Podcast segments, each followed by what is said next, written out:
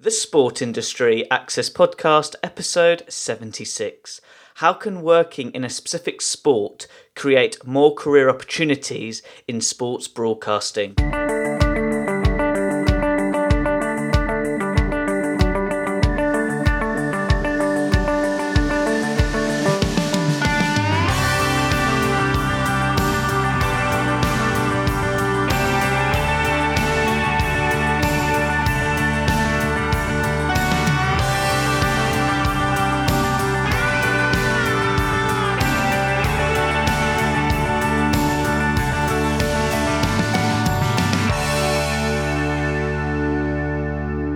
Welcome to another episode of the Sport Industry Access Podcast.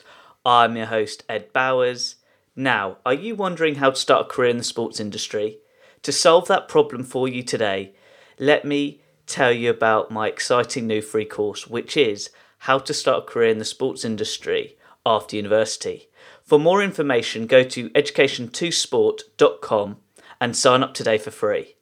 My goal each week, as always, is to interview a special guest who is a sports expert in a specific field in the sports industry, especially if you have an interest in pursuing a career in sports journalism.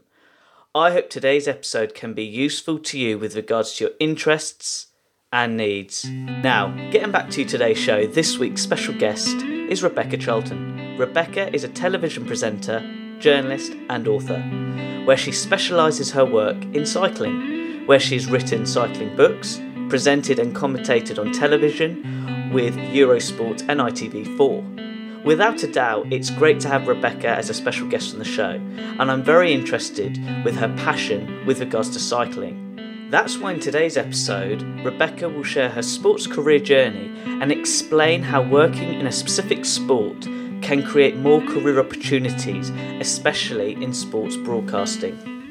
Rebecca, it's a privilege to have you on the show. Please, can you share your sports career journey to listeners? When did it all start? Well, firstly, thanks for having me on the show. It's great to join you. I think the interesting thing with my career is it's it's been such a long journey to getting to where I am now, and I think so many people look at you as a sports broadcaster and think you've kind of stepped into it or been very lucky, but anyone in this industry will know how much tremendous amounts of hard work go into it. Um, but it has been such a fantastic journey, and it really all starts at the age of seven when my dad introduced me to track racing. And at that age, you, when you're introduced to sport, I think it's about you know getting on with friends and having a laugh and and it's just fun at that point. But he put me onto a velodrome on the very banked tracks that we see at the Olympics as an under 10 cyclist and I just fell in love with it and I think if it hadn't been for the fact that my dad used to be a racer, I never would have discovered that sport because it just wasn't very popular back then. And so he introduced me to that side of the sport, and my friends didn't know about it. It wasn't the cool thing to do. And at that point, I had no idea that it would eventually shape my entire career. So things really went in a very roundabout way from there. So I'd always wanted to be in broadcasting. I used to sit glued to Saturday morning TV thinking, this is what I want to do. I want to be a presenter. And at that point, it, it wasn't necessarily about thinking, right, I'll combine sport with presenting, but it kind of ended up going that way. So I had many, many years racing on the track, on the velodrome. And then I got to the point where, as you do at school, you think, right, what am I going to specialise in? And with this passion of wanting to be on television, I went to Bournemouth University and did um, a BA in multimedia journalism and specialised in broadcasting. And the interesting thing there was they said to us on day one in the, in the big lecture theatre, and we'd gone through a long interview process to, to get whittled down to get to that point. And they said, if anyone wants to put their hand up now and say they want to just step into presenting at the end of this, then leave now. We're here for a lot of hard work. We're here to learn how to be a multimedia platform, to self edit, to self research, to build your own scripting, your own materials, create your own ideas. So you're not going to just stand in front of an autocue for three years. That's not going to happen. And so I learned so, so much there. And then when I finished university and graduated, I was very lucky to, through, to be honest, the reputation of Bournemouth University and its its uh, multimedia platform there, um, I had an internship at what was then EMAP Publishing.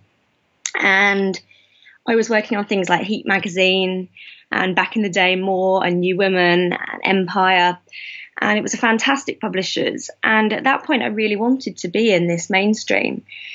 But then when I um, I was still racing at this point, I, I, bumped into a publisher that said, actually, we we really need people like you that understand sport, and not only sport, we really need a cycling reporter. Would you be interested in coming and working for us? And so, as I said initially, in a, in a roundabout way, I'd never sort of had this grand plan to combine sport with presenting or journalism at this point but it's sort of all married together. And so I went into the cycling media through this contact and it all went from there and I never left and, and I'm still to this day in cycling. I find this really fascinating, Rebecca. Just from a sports industry perspective, have you seen the sports media have an impact in professional sport? Massively. I think the way that we consume our sport now is so different. And as we all know, we're moving into such a digital age, a digital time where people aren't necessarily just picking up newspapers and magazines anymore. And I've got a huge passion for magazines. And I'll always want something on the coffee table. I'll always want to flick through something on the train on a long journey. Um, but I think we've all had to embrace digital. But it is such a fantastic development. And we have that immediacy now with knowing what's going on in sports events. Someone's tweeted it before we've had a chance to put a story up or do an online report or a broadcast. So I think that's changed massively. The way the way we absorb media has changed. And there's so many new exciting platforms. Just on a personal note, with regards to social media, how has that transformed your sort of profile online? I have always placed such a high importance on social media. I'm a massive user of, of Twitter, Instagram, everything like that. Because for me, I think my my friends that aren't in broadcasting, aren't in sport or journalism, they perhaps don't quite realize how integral it's been to my career. But I think it's it's not only obvious in building your own platform and having that online presence, but it's also relationship building. You know, I contact so many athletes um, and just have that interaction through social media. And also, I think it's been really interesting. Sometimes I've gone into athlete interviews to feature interviews, and I thought, oh, you know, I've done my I've done my prep. I've got a lot of research here, but I wonder if there's some interesting nuggets online. And you always find someone's tweeted something. Maybe they're hungover and they put a tweet out something a little bit interesting to get the interview off to a light-hearted start. And I and I find Twitter and, and other social media forms are really good for that. Out of interest, just from a career perspective, what skill sets have supported you looking back? I think going back to um, the BAMJ course at Bournemouth University, what was fantastic there was I was able to combine my NCTJ qualifications at the same time. So, learning shorthand, learning current affairs, uh, media law in the current age, especially with the developments in social media, how careful you have to be.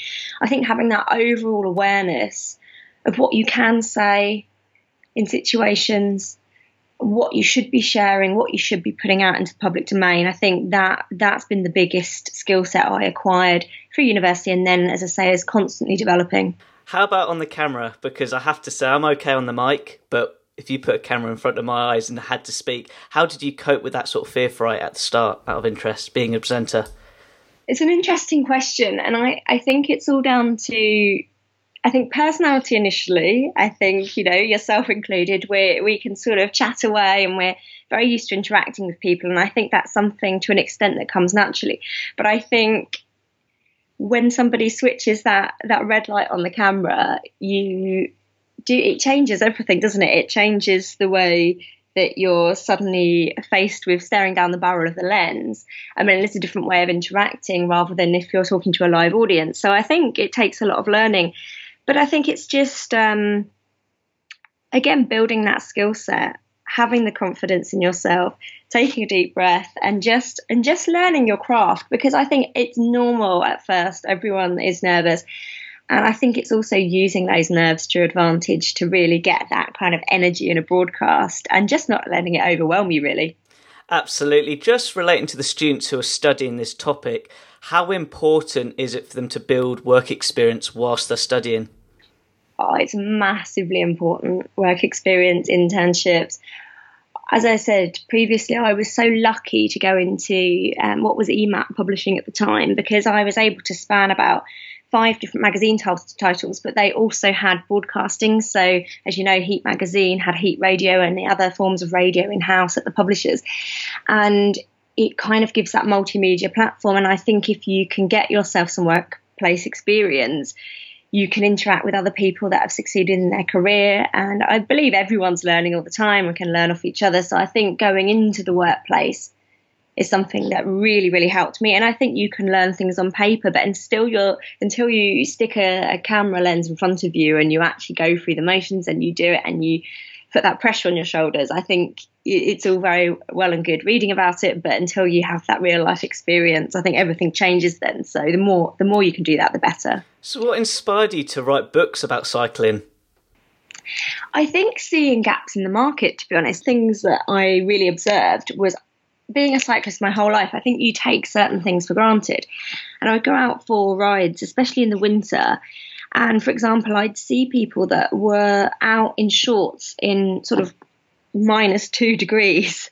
And I would kind of, I'm this, uh, you know, as I am a broadcaster, I would go up and chat to people and say, you know, like, aren't you absolutely freezing? And they'd say, well, yeah, but I don't know where to start with buying cycling kit. I'm not somebody that's kind of really up with all the lycra and knowing what I should or shouldn't wear and you know what are the rules and I think that's the thing you you can get on a bike and you can put a t-shirt and shorts on in the summer and you can get on and you can do it. But I think this kind of new wave of cyclists that were inspired by London 2012 massively and all came in to start absorbing the sport hadn't perhaps come from the same background as me, where someone had said, right, this is what you need to wear. When it gets to this temperature, this is the kind of kit you can buy, and this will actually help your leg muscles and this will help you more, to be more comfortable on your ride. And I thought, oh, I, there's enough people that don't know this stuff. So together, with a couple of other writers, um, Hannah and Rob, we thought, you know what, we want to be that voice for anyone coming in because the last thing that we want as, as avid cyclists is to see somebody take up the passion and then sort of have to walk away from the sport because they're not facilitated with the information to really enjoy it and, and to not have injury and, and to sort of not trip up. Would you mind explaining to listeners the two books in a bit more detail? Not at all. So the first book um, was Fitter, Further, Faster, co-written with Rob Hicks and Hannah Reynolds.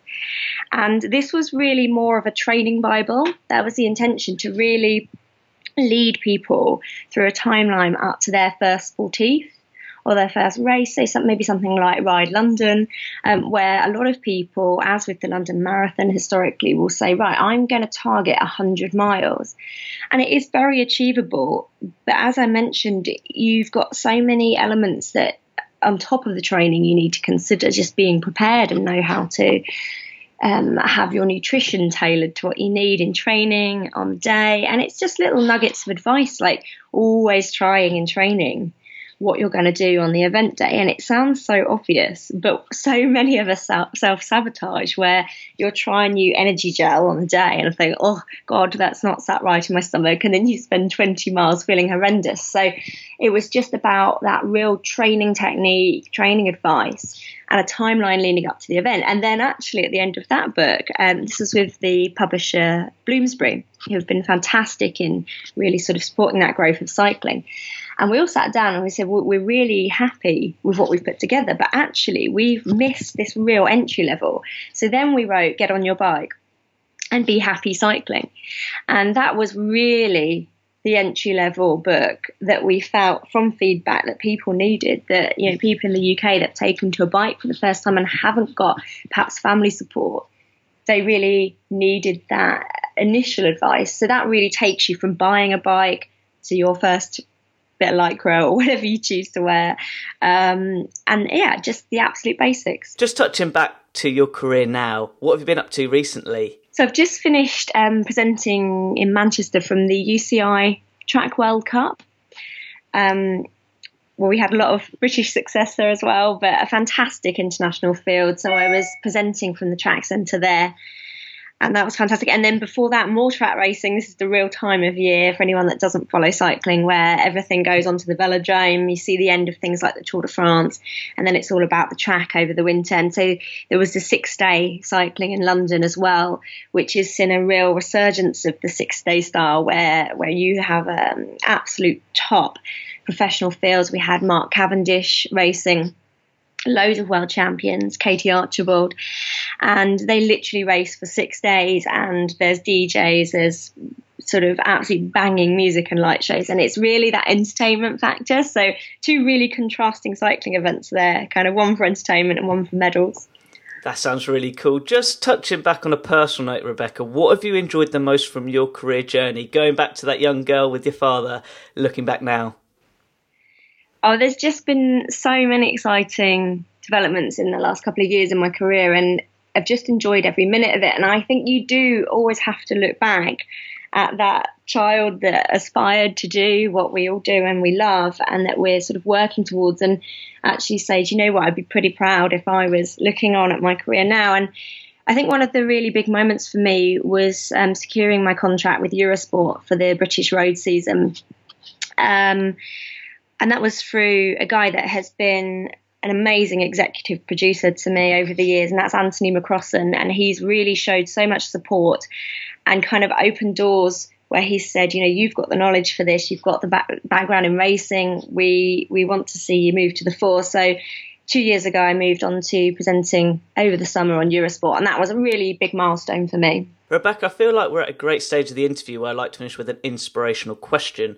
What advice would you give to university sports students who want to pursue a career in sports broadcasting? I think the biggest piece of advice I would I would give is just to to know it's going to be hard work, and there will be points where you think, "Is this hard work paying off?" But it will, and there will be rejections along the way and there will be times when you go for five internships and nobody calls you back. But it will happen and you do have to persist. And i think say yes to opportunities and if there aren't opportunities there create opportunities. And i think again in this digital age where we can build a persona online we can put our presence out there and do something special and do something unique I think put your name out there, be confident, don't let a knockback take any confidence away from you, and just believe that you will get there and just fight for it. Be interested, share ideas, and don't be afraid to come forward with those ideas either. Rebecca, that is great. I hope the listeners take that all on board. How can people interact with you online? So, as I've said, I'm an avid user of social media. I'm on it every day attached to my phone. So, Twitter is at Becca Charlton, Instagram is Becca Charlton underscore Insta. A lot of my names were taken there. and I'm on uh, Facebook as Rebecca Charlton Journalism, and I'm on LinkedIn under my name as well. And I do endeavour to come back to students um, who are after advice or have any questions about the industry. So please do get in touch. That is great. To all the listeners listening in, all those links will be on my website relating to this blog post. Rebecca, it's been great chatting with you today. Thank you very much. Thanks so much, Ed. What a fantastic interview by Rebecca, and I really do hope you enjoyed that as much as I did. For me, the biggest learning lesson really does relate to today's main topic that having a great understanding and having that love of a sport can be reflected in the work you do in the sports industry. So, with regards to this chat with Rebecca, her love of cycling goes right down to when she was a young girl with her father in the velodrome and how she puts her love into the sport, into the work she does, is really important.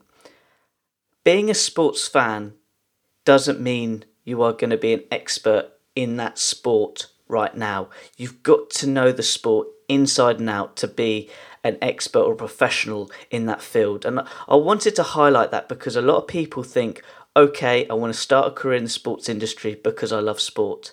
That's important, but having that growth of understanding and knowledge in why you participate in the sport and how you can help others in that industry, you're going to have more credibility from an employment standpoint. But from a broadcasting perspective, if this is an area of the sports industry you love to pursue a career in, I really do hope you took on board what Rebecca was saying and apply what she's done into your career journey going forward. And good luck. Now, as always, at the end of each interview, I like to finish with an inspirational quote from my guest speaker. Rebecca said, Put your name out there, be confident, don't let a knockback take away your confidence, and just believe that you will get there and it will happen.